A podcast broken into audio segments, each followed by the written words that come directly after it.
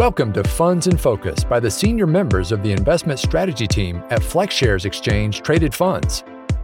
Join our experts as they explore how current market trends are shaping the investment landscape. In each episode, you'll learn how a specific FlexShares ETF operates and how the market has impacted the fund, along with the potential long term implications of your client's portfolio. Now, on to the show. Hello, and welcome back to the Funds in Focus podcast. I'm your host, Jehan Mady, and today I'm joined by two of our investment strategists, Mark Carlson and Ellen Chenoweth, who will share their perspective on the impact of inflation on portfolios. Great to have you both back with us. Let's get right into it. Inflation continues to be top of mind for our listeners and market participants alike. With interest rates and inflation expectations on the rise this year, what are some key points investors should be considering when evaluating the potential for inflation? Hi, Jahan. It's Ellen. Um, I'm happy to jump in here and answer this question. Thanks for having me on today. As you had mentioned earlier, inflation has truly been a hot topic over the last several months, and it's nearly impossible to open a newspaper and not read a headline about the inflation debate. But before I dive into some of what's driving that interest in inflation, I just want to take a step back and talk about why it's a risk and why we think investors should be considering it. And the key is that always keep in mind that inflation can have a damaging impact across a portfolio and across all asset classes. We understand and know that inflation is largely detrimental to savers and it erodes wealth over time. And fixed income investors are at a particular disadvantage as their fixed coupons can become less valuable over time. Now, the other piece is, is that inflation has the ability to impact equity valuations, which we think is important in today's context. When investors are considering the risk of inflation and considering the risk across their portfolio, it's really important to think about these impacts when making asset allocation decisions. But what's clear is that investors are paying attention, and we've seen an incredible amount of interest in flows into inflation sensitive asset classes so far this year. Now, as you mentioned during the introduction, the inflation debate has been gaining considerable traction, and it has intensified as markets have priced in higher inflation expectations as measured by the five year spread. Now, the, there are a few key drivers increasing these expectations top of mind today is, of course, fiscal stimulus. Last week, the Senate passed a revised version of their additional round of stimulus, and the House is expected to actually vote on that bill today. Today is March 9th. So, largely expecting that to pass through that legislative hurdle. Now, this unprecedented amount of stimulus that we have seen has been really geared at supporting the real economy and could support a robust recovery. And we've also seen positives in regards to coronavirus statistics. We have three effective vaccines that have been approved here in the United States. Now, many market participants are expecting and thinking that the potential for economies to reopen could spur robust demand. And this is coming at a time when global supply chains are still facing shortages. And then the last thing, of course, that you we talk about and you, are hard to avoid in these conversations is the Federal Reserve and monetary stimulus. The Federal Reserve has continued to maintain its stance to keep interest rates low. So the combination of all of these drivers could potentially push inflation higher. Sure. And so investors often turn to tips as the first line of defense against rising inflation. What might investors want to potentially consider as uh, Ellen mentioned, you know, the near-term environment is really a function of increased demand, both actual and anticipated, with the reopening of global economies as the vaccine protocols are employed. And demand will be driven by delayed consumption, you know, as a result of the virus shutdowns and the additional fiscal support, which was mentioned earlier. Now, the form of demand, the what, the where, and the when, will evolve from pre COVID 19 behaviors but in reality, consumer and business expen- expenditures are set to explode, which is likely going to lead to pricing increases because the global economy is facing supply constraints, which are evident in many different sectors, resulting in either the delay in delivery of supply and goods services right now or in the future, or more likely price increases to compensate for the shortages. Shortages of supplies are lingering because COVID 19 production shutdowns in certain segments lack of investment, as Ellen mentioned, dating back several years, has not prepared businesses to be ready for the resurgence in demand from consumers and businesses. That's the picture in the short term. Longer term, however, we believe that once this initial surge of stimulus and pent up demand spending sort of ebbs, the longer term structural advantages of technology, productivity, and capital allocation should restore much of the counterbalancing forces that have kept inflation in check for the past 30 years. While the great financial crisis and the COVID 19 events have eroded some of those counterbalancing forces, the potential for technological advances out of this environment hold enormous potential in areas like healthcare, productivity, and innovation, which will contribute to expanded economic activity and the growth, hopefully without stoking major inflationary pressures. Now, given this outlook, we at FlexShares believe investors should review their portfolios for potential risks from inflation in the near term with an eye towards the future inflation outlook as well. One of these strategies we advocate for is investors to look at their liability expenditures in various time periods.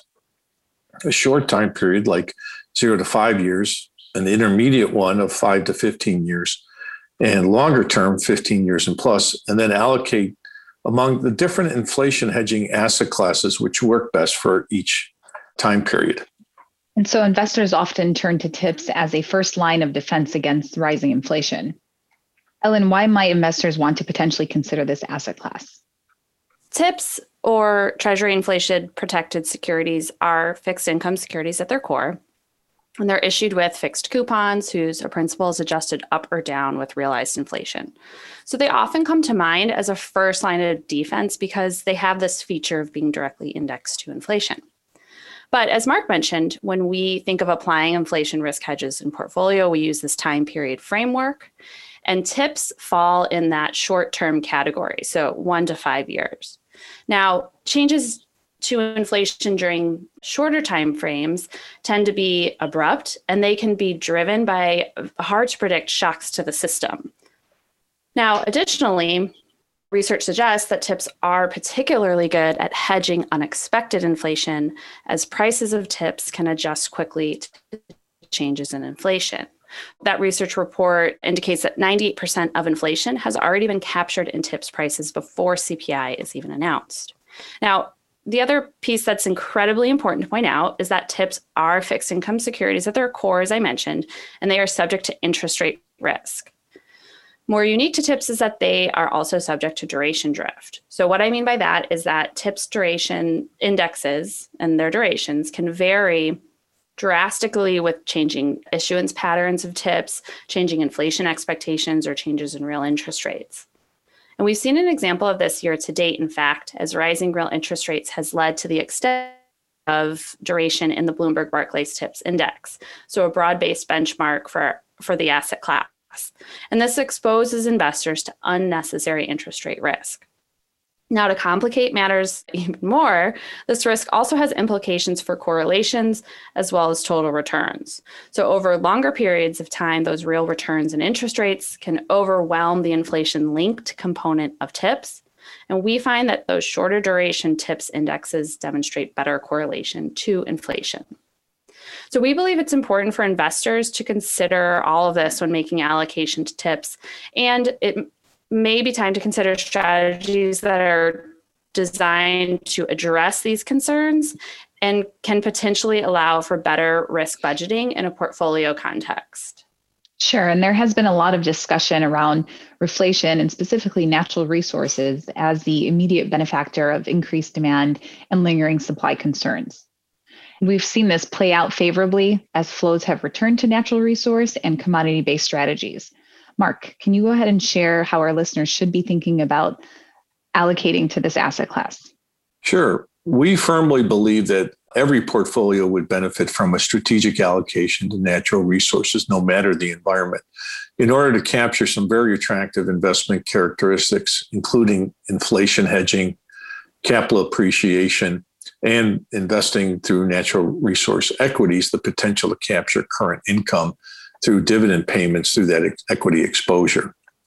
Now, one of the other advantages we we see in terms of holding natural resource equities is, is that you avoid some of the issues around investing in commodity futures, most often being the negative roll yield that results from investing in futures, which are in contango or an upward sloping supply curve, longer dated contracts being more expensive than near term in order to maintain exposure, an investor needs to roll from one contract to another, which is often expensive and results in a negative return.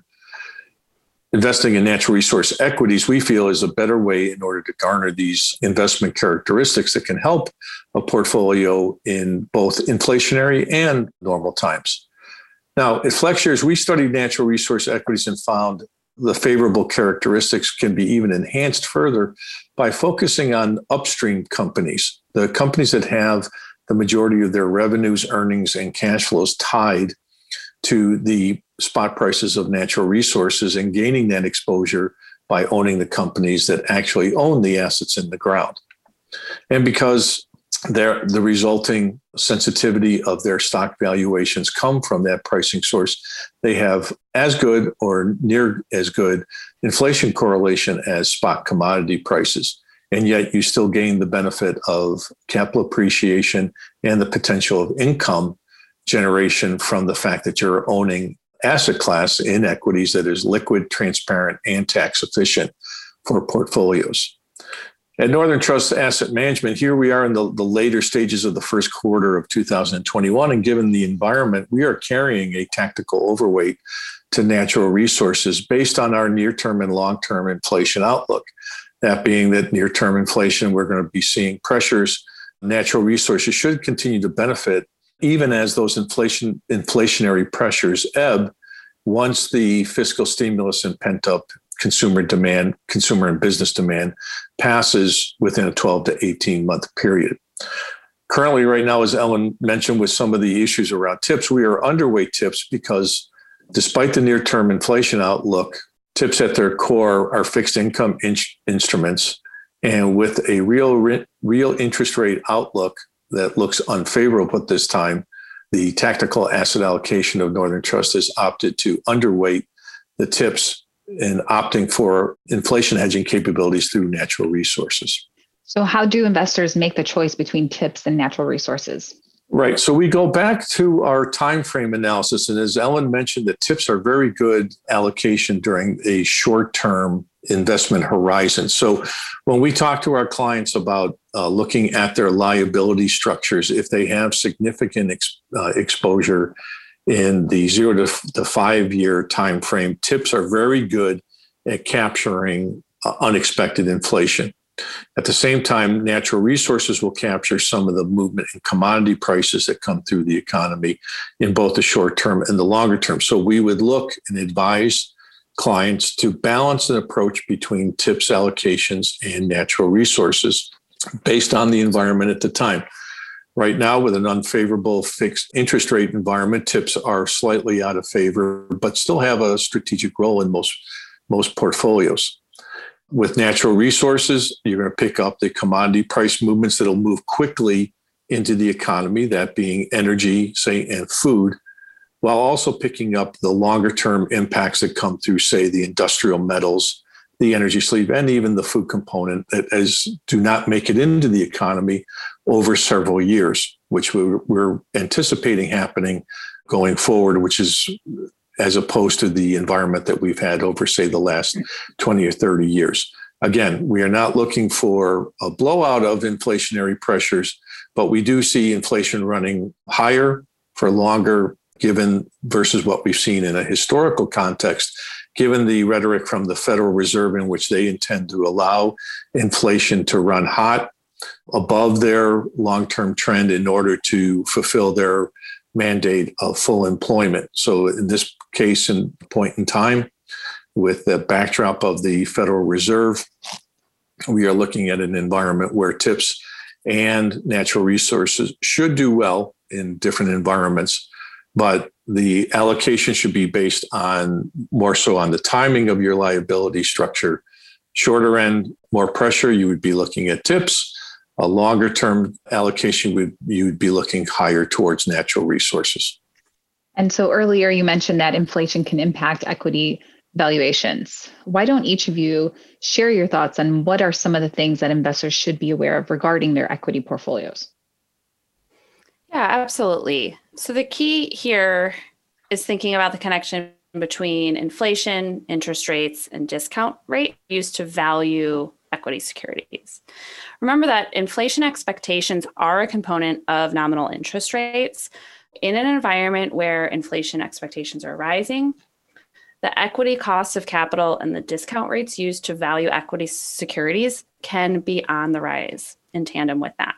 So we've actually seen this again on display this year as we've experienced markets quickly pricing in higher inflation expectations and real interest rates have risen, pressuring equity valuations.